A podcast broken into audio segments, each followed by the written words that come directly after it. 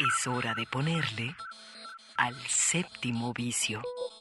Un viaje a las pantallas de la creación. Miradas al séptimo arte, a la manera de Red Radio Universidad de Guadalajara. Bienvenidos.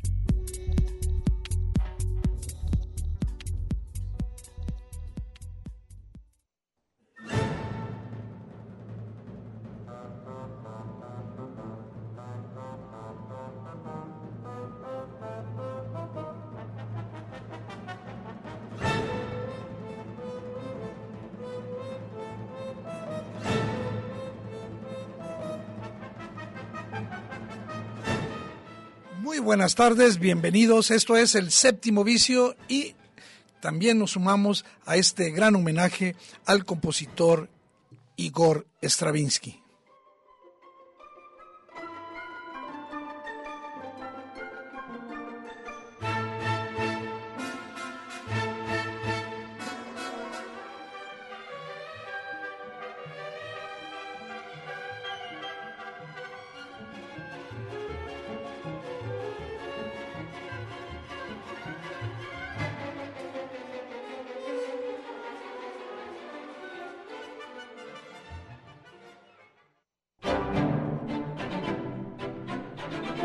Vuelta al mundo alrededor de Stravinsky.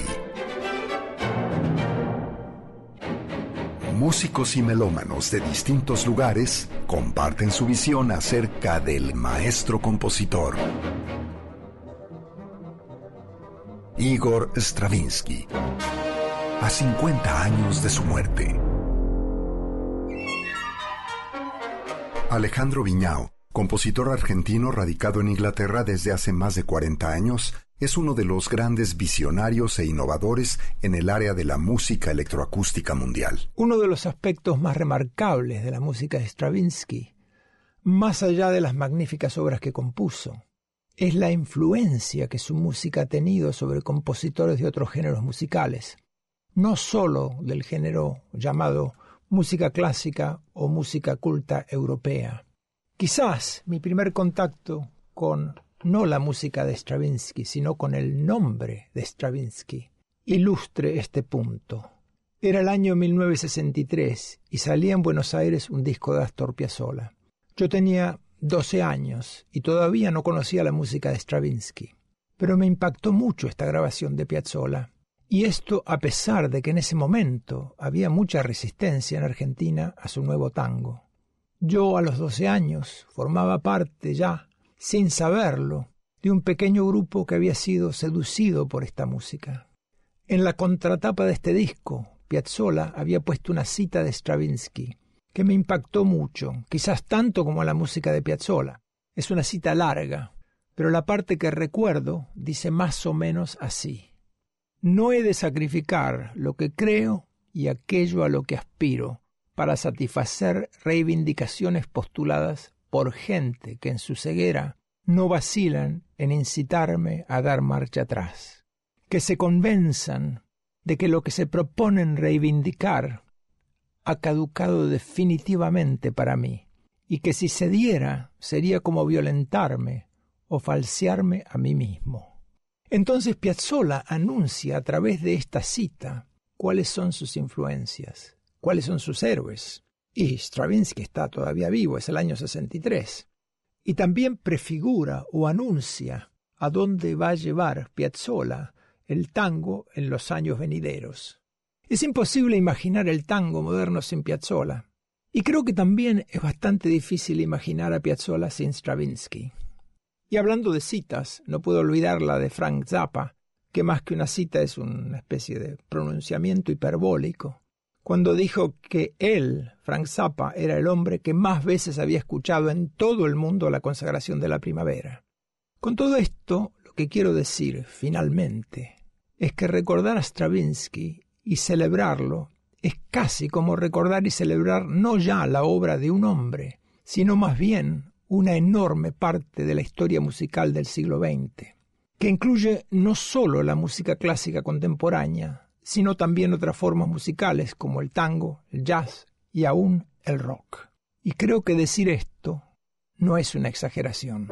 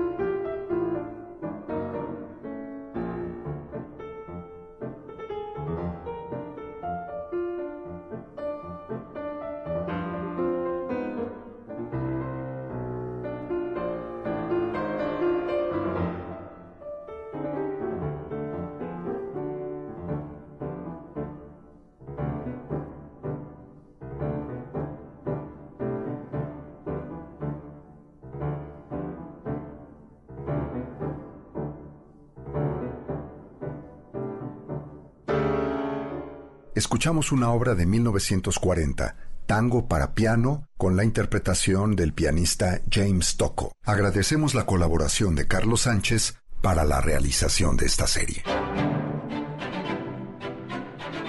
Igor Stravinsky, a 50 años de su muerte, la consagración continúa. Radio Universidad de Guadalajara, contigo.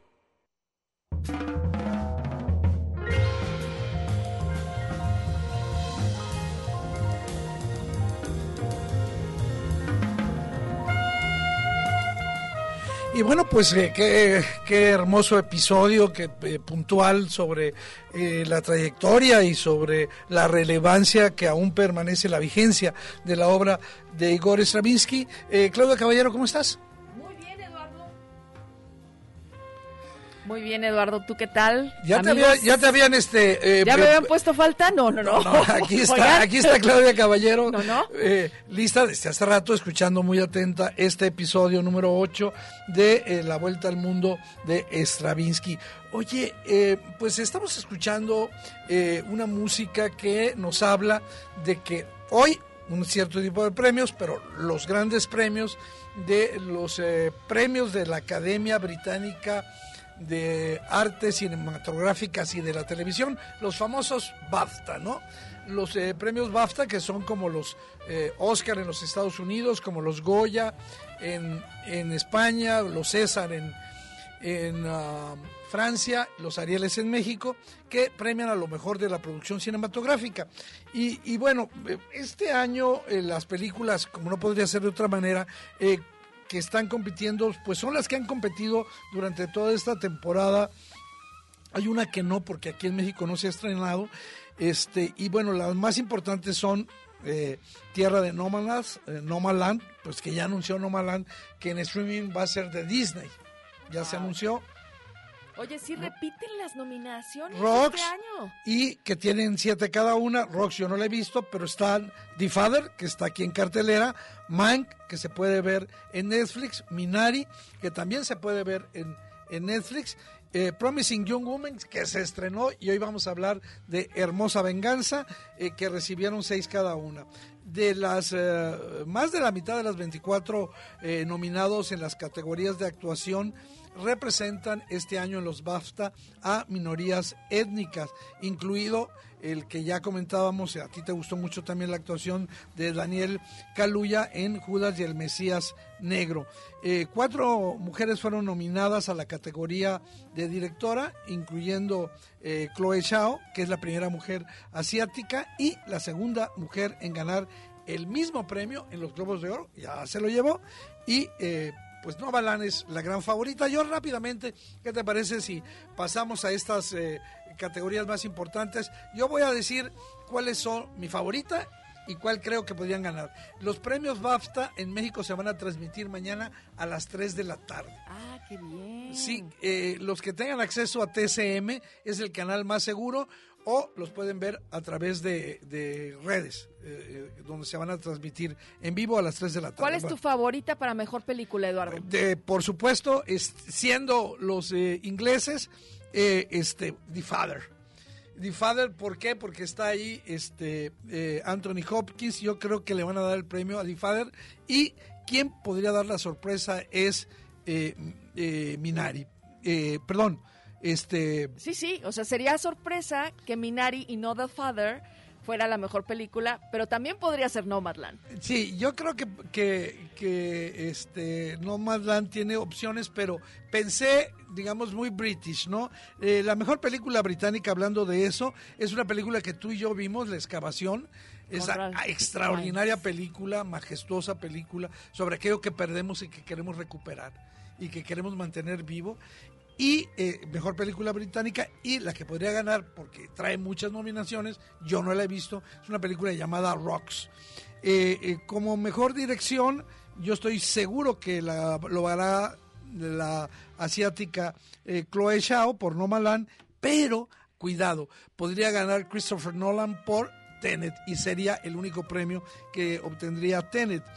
Eh, lo que es el premio para la mejor película en lengua no inglesa, mi favorita sigue siendo, porque ha perdi- he, he perdido mucho con esta película, ya pero es hora de que ganes algo con... Drug o Another, Another round, Round. sí, este, eh, otra ronda, ¿verdad? Sobre el alcoholismo. Y podría ganar una película que no se ha estrenado en México, yo estoy a punto de verla, por ahí lo confieso, que se llama Quo Vadis Aida, este, eh, que localicé por ahí. Como mejor documental, mi favorita, y lo dije la semana pasada, es Mi Maestro el Pulpo, que está, la pueden ver en Netflix, es mi favorita, aunque podría ganar este extraordinario documental rumano llamado Collective, Colectivo.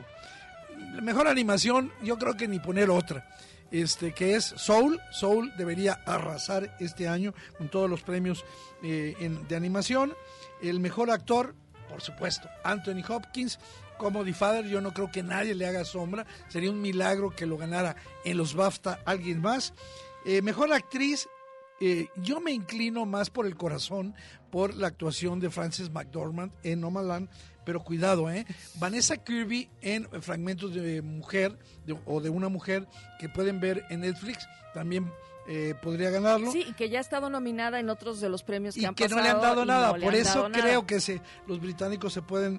eh, mejor fotografía indiscutible, Mank, aunque la fotografía delicada, sensible, eh, voy a decir ecológica y luego algún día voy a explicar qué quiero decir con eso. Ecológica quiere decir que es sensible a, la fotografía, a todo el deterioro del medio ambiente, podría ganar Nomalán y eh, mi favorita para la banda sonora es Soul, aunque podría ganar también la banda sonora de Pienso en el final. ¿Cómo ves? Hay que estar atentos a los premios BAFTA, que pues eh, más que nada yo siempre digo que son escaparates para añadir interés en ver una u otra película. Yo creo que más allá del glamour que cada vez se le ha ido quitando por las cuestiones del de la pandemia y irle quitando, digamos, esta grandilocuencia a los, a los eh, premios, creo que eh, funcionan para que la gente recuerde o tenga más presente alguna película. Sí, y bueno, indiscutible es parte de la ruta, ¿no? Que te lleva al Oscar.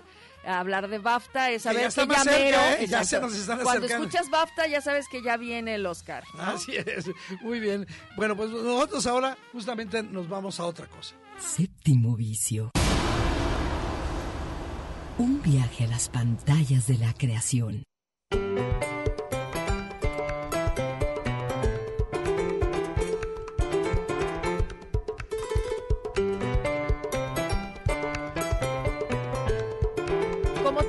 Vacunaste, ya estás yendo al cine como si nada, ¿verdad? A ver, porque yo eh, todavía no.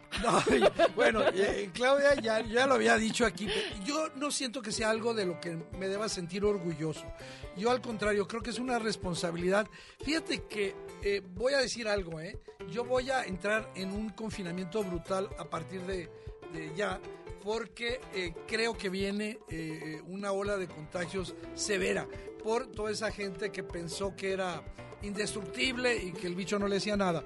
Pero bueno, sí he ido mucho al cine y quiero recomendarles eh, hoy eh, por lo menos eh, tres películas que están en las salas de cine y quiero empezar justamente con una película tranquila, de animación, bonita, muy bonita y que, y que estoy seguro que pueden ir con, con, pues, con los hijos, con los hermanos pequeños. Es una película encantadora.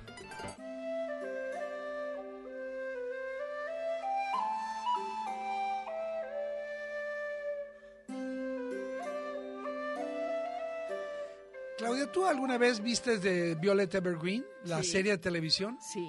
Sí, ¿te gustaba? Yo quiero saber tu comentario como mujer de porque era un personaje este eh, femenino muy delicado, además ella era una ex soldado, ¿verdad? Entonces, este eh, resulta que esta película que está ya en cartelera, se llama Violet Evergreen, que es el personaje, The Movie, es la película, digamos, que le pone punto final a la serie, ¿sí? Eh, esta, esta, película, digamos, creo que es un cierre a mí no me gusta la palabra broche de oro, es como una puerta de aire fresco para que reconozcamos todas las esencias y los valores de esta película. Y yo había aquí escrito que te quiero es quizás la frase perfecta para resumir el espíritu que envuelve, que tiene la serie de Violet Evergreen, ¿no? es algo que te quiere llegar al corazón. Es un mensaje donde quien está ahí, el personaje principal, lo que te quiere decir es, justamente te quiero. Por lo tanto, es una, una mm, serie romántica. La, película, que es el final, es de un estudio de animación eh, japonés, Kyoto Animation, este, y eh, es, yo diría que es una especie como de melodrama romántico, pero al que se le mezclan eh, elementos fantásticos, ¿no? La animación está muy, muy bien realizada y ah, hay que recordar que ella era una ex soldado que eh, pues le va a hacer caso a las últimas palabras eh, que le dice su excomandante, el excomandante Gilbert, y justamente le dice te quiero.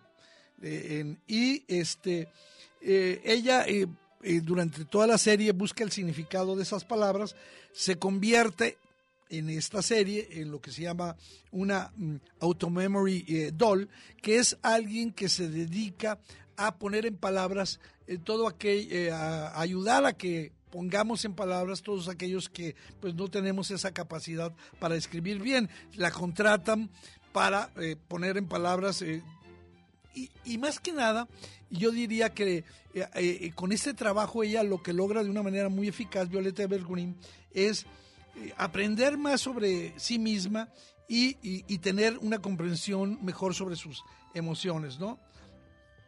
Eh, el, cierre, la película, eh, tiene como dos momentos. Eh, el momento contextual o el, momento anecdótico de la historia de esta película y también elementos de la serie, ¿no?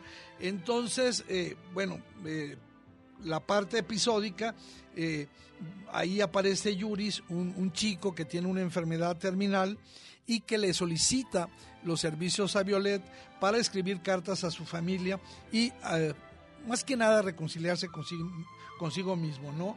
Este, y yo creo que eh, aquí lo, lo hermoso de la película es, aparte decía yo, de un excelente final para la serie de televisión, es que nos, nos permite a quienes no conocíamos tanto la serie, yo había visto eh, varios capítulos, pero no, no, no había visto, digamos, toda la serie, y este es ver lo lo- lo- los maravillosos significados que guardan las historias de Violet Evergreen.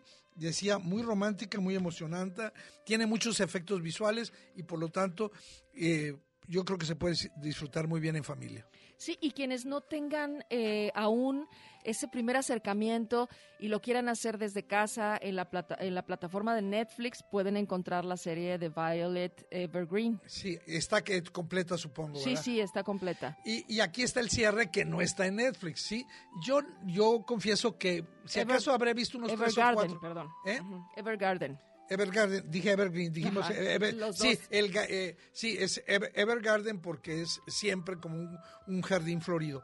Bueno, este y además es muy recomendable porque sí toca los temas no de la infancia, pero sí de una sensibilidad eh, acompañada de ternura. Eh, en toda la serie es lo que pasa.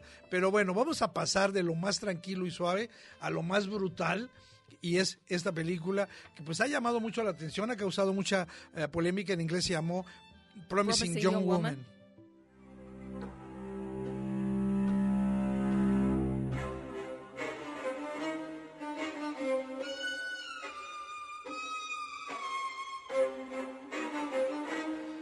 En español le han puesto Hermosa Venganza. Hermosa venganza eh, y tienen esa tendencia quienes, los distribuidores que titulan como a, a- a vender la moraleja, ¿no? Eh, Siempre como aquel, aquel, aquella famosa eh, eh, película. Ay, eh, yo creo que el- quizás lo menos importante de la película desde mi punto de vista es la venganza. Aunque narrativamente sí es la historia de, de una, una venganza. La película Hermosa Venganza, rápidamente lo digo, es una, una, un una thriller, chica, ¿no? una, una mujer, Casey, en, en sus 30 años, este, que abandonó sus estudios de medicina. Cada semana eh, se va a un bar, finge estar borracha, siempre va a haber un galán dispuesto a, a- que es que ayudarla y pues una vez que se quedan a solas y que el hombre intenta agredirla sexualmente, ella va a revelar que está eh, más sobria que un pastor anglicano y en ese momento pues eh, digamos eh, deja ver estos elementos de venganza con algo que le ha ocurrido a ella, ¿no? Y es esta manera de decir cómo, de señalar de manera muy, muy puntual, un examen brutal a estas normas sociales que permiten, que nos permiten a los hombres, está hablando alguien de género masculino, mantener formas permanentes de abuso contra las mujeres. Simplemente porque están bonitas, simplemente porque estamos solos, las vemos como, digamos, objeto de nuestro deseo. Sí, objeto además disponible y con... em, creo que sí, acabas de decirlo, es una de las películas esperadas precisamente por su feminismo, porque en efecto va a mostrar tanto la, la parte eh, cultural, en el sentido estricto de lo que acabas de decir, de lo que parece que es aprendido en los hombres y en lo que también hemos visto las mujeres al respecto. Creo que esta fue una de las primeras películas que cuando empezó este esta ruta de premios decíamos, a ver, ¿qué, qué está sucediendo? ¿Por qué está ganando la actriz? ¿Por qué está ganando la película? Y parece que justo la historia, además de ser muy entretenida, lo que trae es este mensaje de empoderamiento de las mujeres, ¿no? Y por un lado, este el tema del discurso y la crítica al sistema patriarcal, ¿no? Sí, este, hablabas de la actriz Carrie Mulligan, extraordinaria, ¿verdad? Ella había sido, desde mi punto de vista, eh, encasillada en roles muy intensos y dramáticos. Y aquí hay elementos, digamos, eh, en las que Casey se va a desarrollar. En momentos podría ser eh, ofrecer perfiles de una comedia romántica, de una, de una comedia muy, muy negra, ¿no? Sí. Yo creo que no la habíamos visto eh, también desde An Education, ¿no? Aquella eh, película. La actriz británica yo creo que además los de los la gran cantidad de cambios de vestuario, eh, póngale atención a, cuántas veces cambia de, de, de, pues de vestimenta ella, este, tiene como muchos perfiles, muchas formas de ser durante la película, ¿no? Yo creo que el hecho de que le hayan nominado los Oscars y a la mayor parte de los premios no necesariamente va a ganar, pero sí recuperan esta imagen de ella, ¿no? Hay algunos momentos muy previsibles de la película que ya sabemos lo que va a ocurrir, pero yo creo que eso es, juega a favor de los espectadores. ¿Por qué? Porque hay que decir, muchos de los espectadores vamos a ser hombres y eso pues nos, nos atrapa, ¿no? En esta discursividad, digamos, este, analítica sobre los comportamientos machistas y patriarcales, ¿no? Yo creo, como bien decías, que es una de las películas más radicalmente feministas del año pasado, pero no por eso dejar de ser entretenida, no es rollera y eh, la supuesta venganza y violencia no esperen cosas demasiado brutales. Lo, brutal es el mensaje. Bueno, hay, hay otra película que está en cartelera y que vamos a recomendar porque sabemos que a la banda le gustan las películas de terror.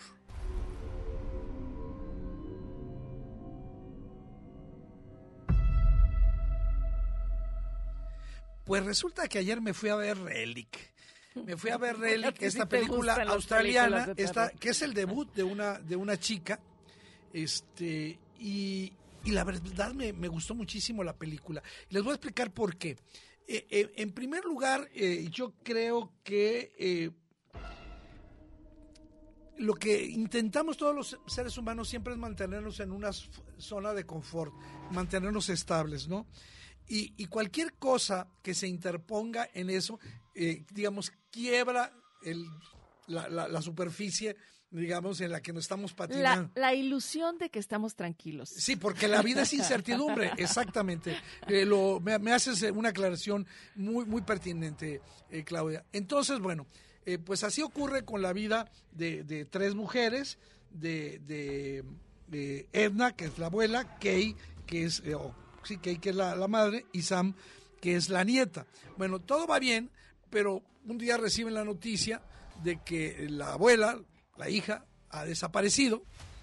Eh, a la, a, la, a la, mamá y a la hija les avisan y a la nieta que ha desaparecido la abuela y pues ellas van a buscarla, ¿no?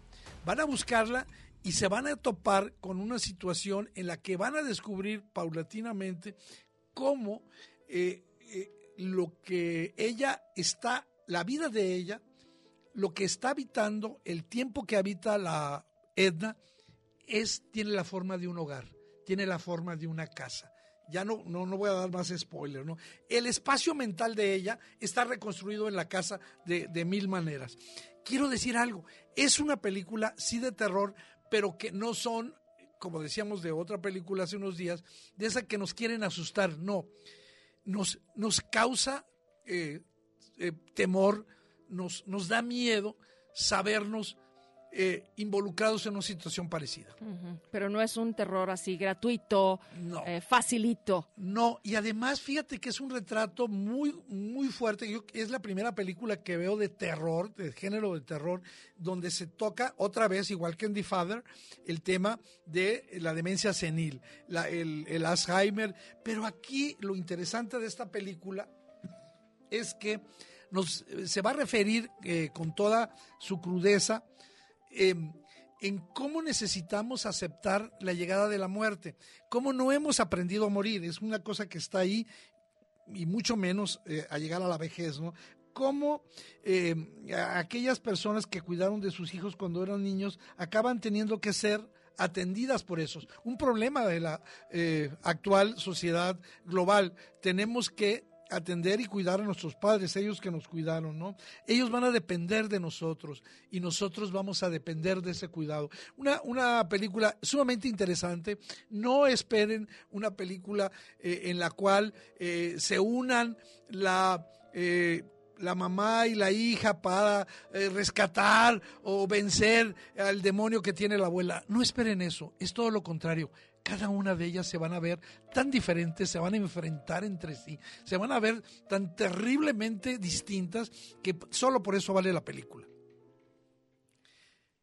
Tres o tres sugerencias que son las que acaba de regalarnos Eduardo Quijano para ir al cine, porque es fin de semana aquí en el séptimo vicio, pero también tenemos eh, sugerencias en la parte de películas y series para que las vean en su casa con eh, la comodidad de sus plataformas pero lo vamos a hacer después que regresemos. Nomás recordamos Violet Evergarden, ya había dicho Evergreen, Evergarden, The Movie, eh, Hermosa Venganza y Relic son las que pueden ver en la cartelera, consúltenla y ahí están. Nosotros nos vamos rápidamente a eh, una pausa musical y regresamos.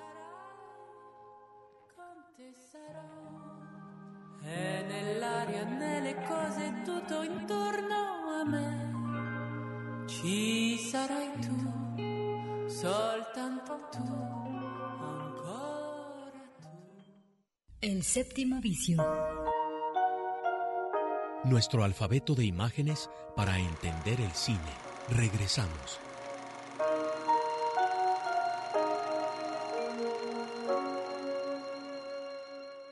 Comedia. Documental. Terror melodrama. Animación. Mucho más bajo el lente de El séptimo vicio.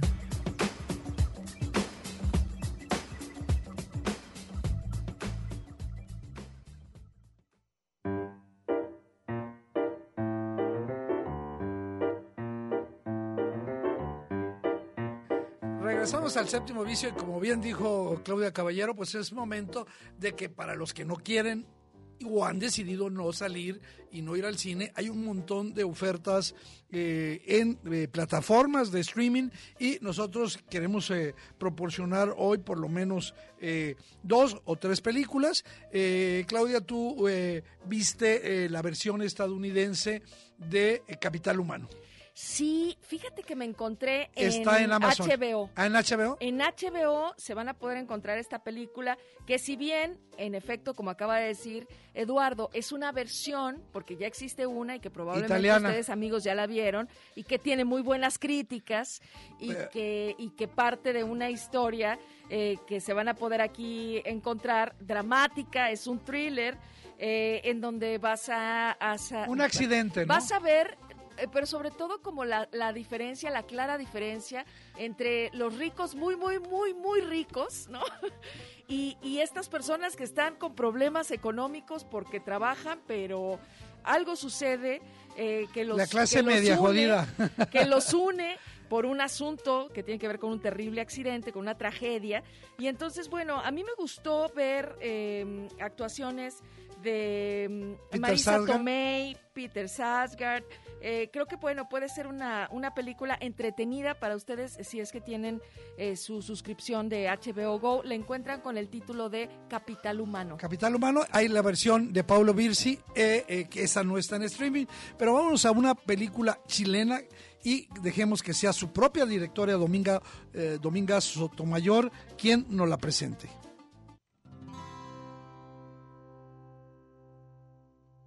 Hola, mi nombre es Dominga Sotomayor, soy una directora chilena y voy a estar presentando Tarde para Morir Joven, mi nueva película. La película cuenta la historia de Sofía, de 16, de Lucas, de 16 y de Clara, de 10, tres vecinos de una comunidad alejada de la ciudad, de Santiago, en 1990. Y en ese lugar, sin electricidad y sin teléfono, con la libertad que, que, había llegado a Chile también tras la llegada a la democracia, enfrentan sus primeros miedos, decepciones y amores mientras se preparan para una gran fiesta de Año Nuevo. Una película donde lo importante es como lo insignificante, detalles, relaciones, momentos. Creo que la estructura también de la película tiene que ver un poco con la manera en que uno recuerda las cosas. Una película dispersa, que para mí fue súper como desafiante porque eh, es una historia coral, entonces también era difícil como el equilibrio. Yo creo que el mundo que estoy tratando de retratar es un mundo que es así, entonces me parecía como orgánico y espontáneo que la estructura misma de la película también fuera así, tuviera sus dispersiones, una forma más libre, como en un intento como de, retratar situaciones súper cotidianas, pero al mismo tiempo eh, como incomodando formalmente, como que lo que intento, que, que se sienta vivo, que se sienta espontáneo, que, que trate de alguna manera como de documentar una emoción real el cine chileno no es de una sola forma y que es como que ha sido súper explosivo, hay distintos tipos de películas, como que tengo como la ilusión de que la gente empiece también de a poco a acostumbrarse a que no todas las películas tienen como el mismo lenguaje y que estamos tan acostumbrados con las series o con las películas de Estados Unidos a que, que nos frustran estructuras diferentes. Entonces, no, todo lo que ayude a generar interés en el cine chileno lo encuentro súper positivo. Pues ahí está, eh, creo que mejor presentado no puede estar esta tarde para morir joven. es una maravillosa historia de memorias de la infancia, una, una película o un drama de, los que se llaman eh, coming in age, o sea, de maduración, eh, donde aspectos tan cotidianos como la esperanza, la mirada al pasado, estos cambios personales son vistos de una manera especialmente relevante, ¿no?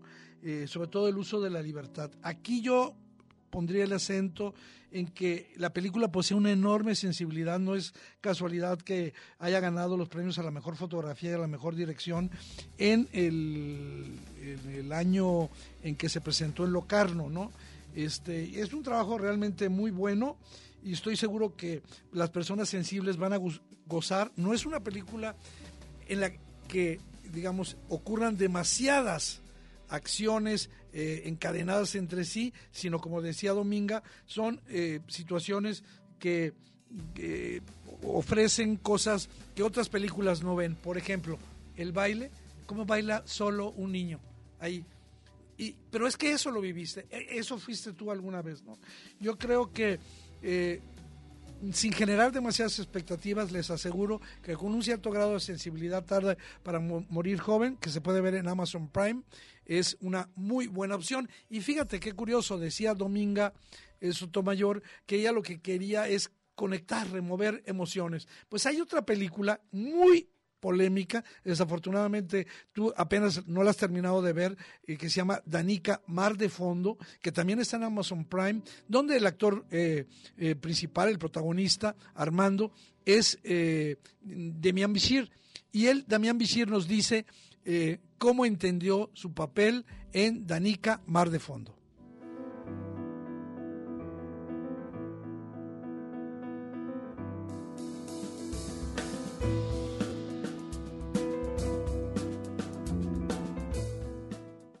Estaba en medio de un rodaje cuando leí el, el guion de Michael yo generalmente me aíslo y no, no revuelvo las cosas, pero me sentí impulsado a contestarle de inmediato y decirle que esto lo tenemos que hacer. Me encontré con cosas que yo no había explorado antes y tiene que ver con, con este viaje visceral y emotivo del personaje. ¿no? Es una película que no es para nada física, eh, en donde todo el desgaste y toda la propuesta es completamente emocional, que es emotivo y que tiene que ver también con ¿Cómo puede la vida de un hombre revolverse en solo una tarde? Aquí hacemos nuestros bichi parties. ¿Qué? Es una party, pero todo el mundo viene bichi. Sin ropa, pues. Estás muy chiquita, ¿no? Depende para qué. Yo, yo no estoy muy seguro que el cine o las manifestaciones artísticas se diseñen para educar a nadie ni para enviar mensajes. Yo creo que están diseñadas para revolver tu alma para remover tus, emociones. Yo creo que en ese sentido, Danica Mar de Fondo es muy puntual y cumple con ese objetivo. Eh, confronta al espectador.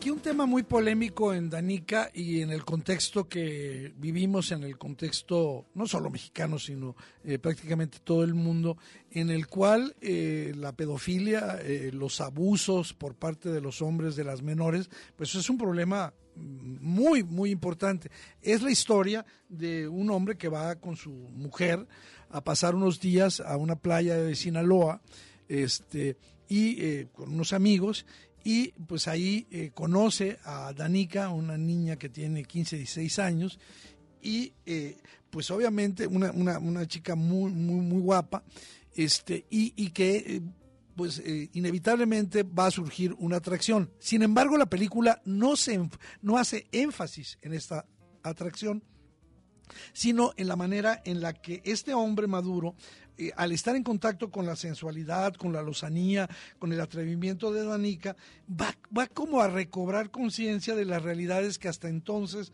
él tenía soslayadas, lo que decíamos hace rato, ¿no? Él estaba en aparente calma y de pronto se da cuenta de que mucho de lo que ha vivido eh, este, pues no, no, tiene mucho, o lo de lo que está viviendo no tiene sentido, sobre todo porque lo lleva a recordar cómo fue de joven. También, pues se da cuenta de la, la fragilidad del pacto conyugal y de cómo ha perdido su juventud. Él es escritor, ella es una gran lectora, y bueno, yo creo que esta tensión latente no es eh, eh, posible ser juzgada de una sola manera. No sé qué piensas tú. No, bueno, yo la verdad es que apenas estoy con la curiosidad de ver Danica. Sí, comencí, sí me asomé. Eh, a mí me gusta mucho el trabajo de Demian Bichir. La verdad es que el, el, saber además que iba a estar dentro de una historia como esta, que de entrada supuse polémica, y al escucharlo, bueno, me queda claro que, que también ahí hay una hay una posibilidad de verlo encarnar un personaje distinto a los que probablemente lo hemos visto y, en el que, pues bueno, la curiosidad con toda esta información que nos acabas de dar, Eduardo, pues me va a llevar a hoy mismo terminar de ver Mar de Fondo, Danica, Mar de Fondo en Amazon Prime. Y eh, Mar de Fondo es ese tipo de mareas que, eh, eh, digamos, este, sin, sin que sean demasiado evidentes en la superficie, son corrientes que nos meten, que nos atrapan y que nos llevan a donde no queremos. A lo mejor no te ahogan, pero sí te arrastran, sí te arrastran. Y además otra cosa, digamos desde el punto de vista técnico muy interesante de esta película de Michael Rowe, aquel director de, de mm, Año Bisiesto, de Manto Acuífero, es, es que eh, fue filmada, y es muy raro, en 35 milímetros. Bueno, ahí vámonos directamente a las series.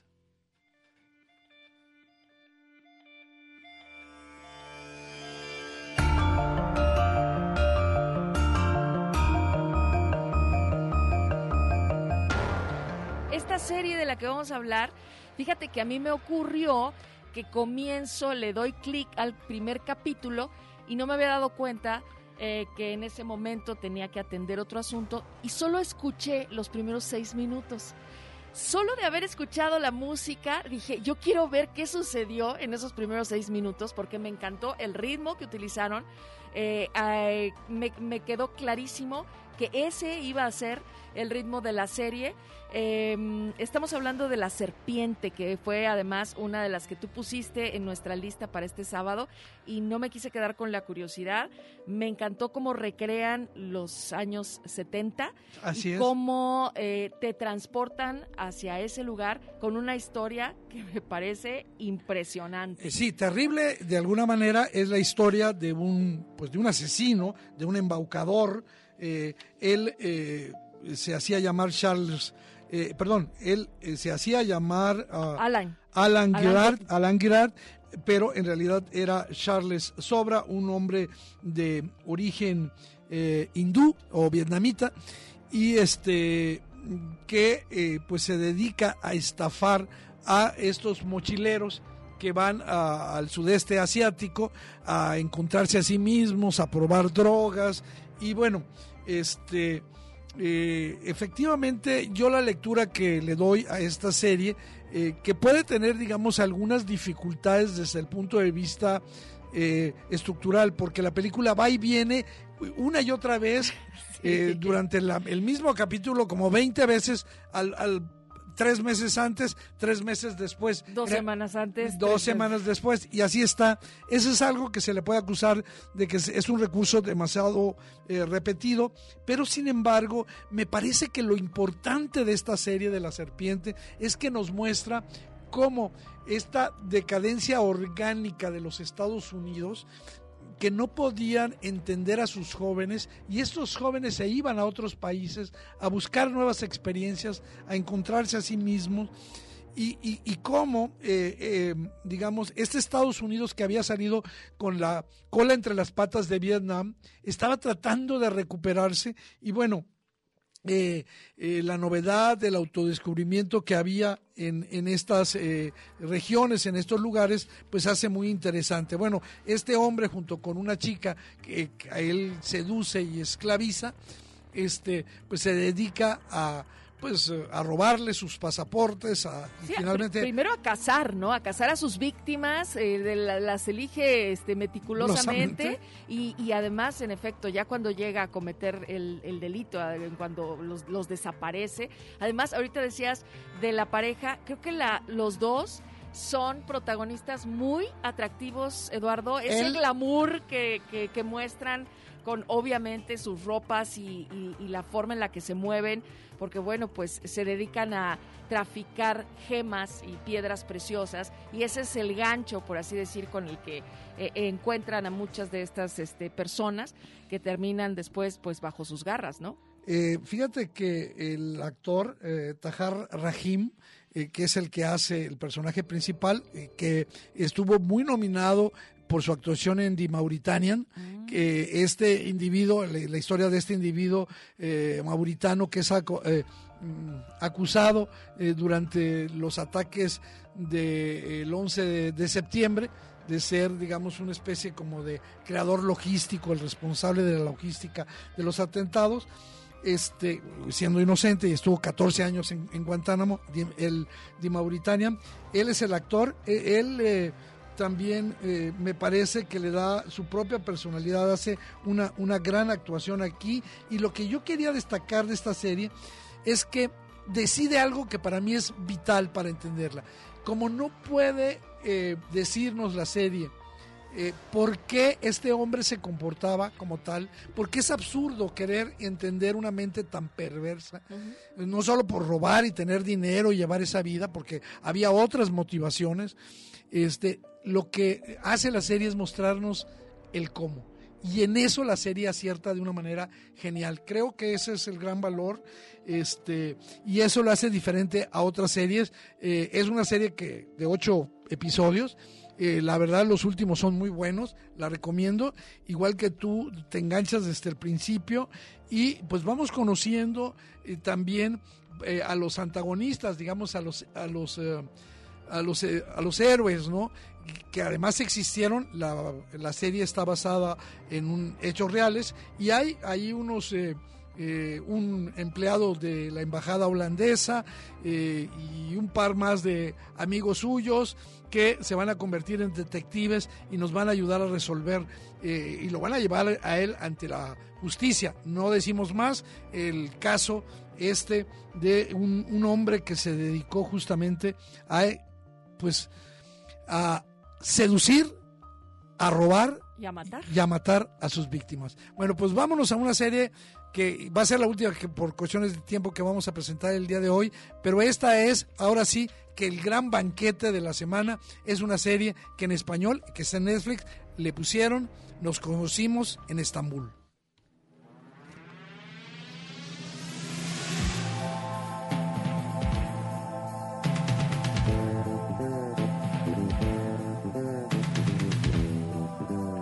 Claudia, yo quiero que repitas al aire, eh, porque yo te la recomendé. Eh, ¿Cuál fue tu impresión cuando viste Nos conocimos en Estambul? Primero, creo que inmediatamente te captura y creo que eso es difícil que ocurra en una serie. De verdad, los primeros 10 minutos del primer capítulo ya estás adentro con ella, porque estamos hablando de una mujer musulmana eh, em, ya estás recorriendo con ella la ciudad y, también estás recorriendo antes de que llegara a esta ciudad cosmopolita, que, podría ser cualquier lugar, cuando ya entras a un departamento, podría ser en México, en Guadalajara, y resulta que eh, a, mí me, me, dejó muy curiosa, Eduardo, porque me queda claro que la, la serie va a traer la detalles de la historia de ella, de su familia y de su grupo cultural religioso. De hecho, fíjate que la serie eh, que le pusieron el título en México, nos conocimos en Estambul, en Estados Unidos tiene un nombre mucho más preciso, se llama ethos. Y recordemos que ethos es la forma común de vida o de comportamiento que adopta un grupo de individuos. Y justamente lo que va a tratar la serie, entre otros muchísimos temas, por ejemplo, la incomunicación, la incapacidad que tenemos la mayor parte de los seres humanos de decirle a los otros lo que nos pasa, lo que pensamos. esta es una, línea de lectura que yo propongo.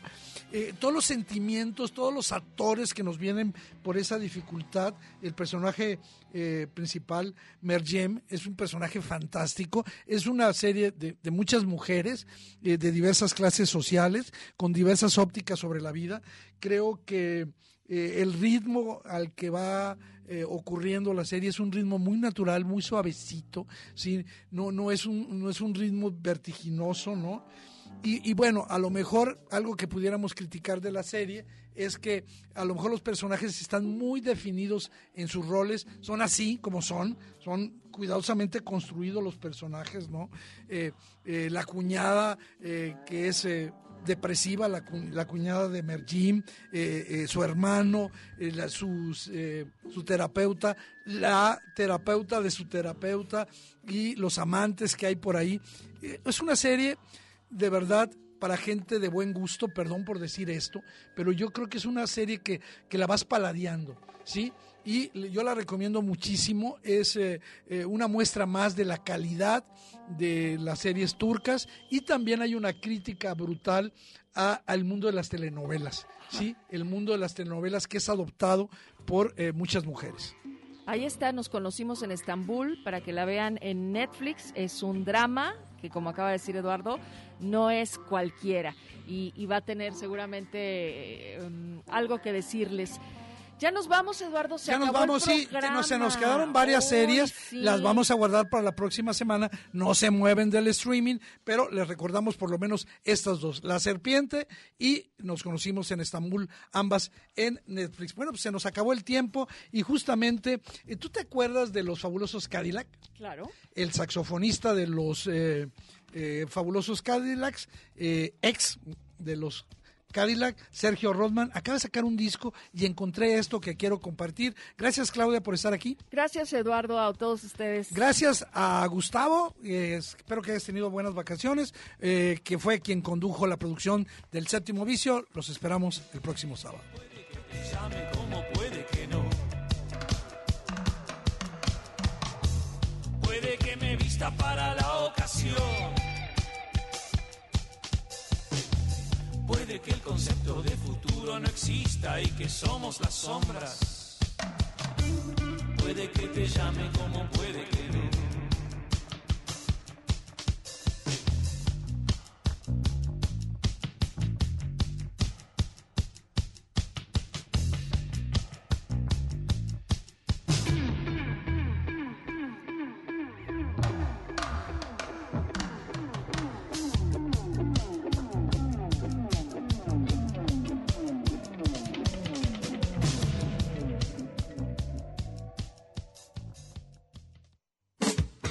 Historias del cine continuarán el próximo sábado en punto de las 3 de la tarde en el séptimo vicio. Hasta entonces. Producción de Red Radio Universidad de Guadalajara. I want the man who knows.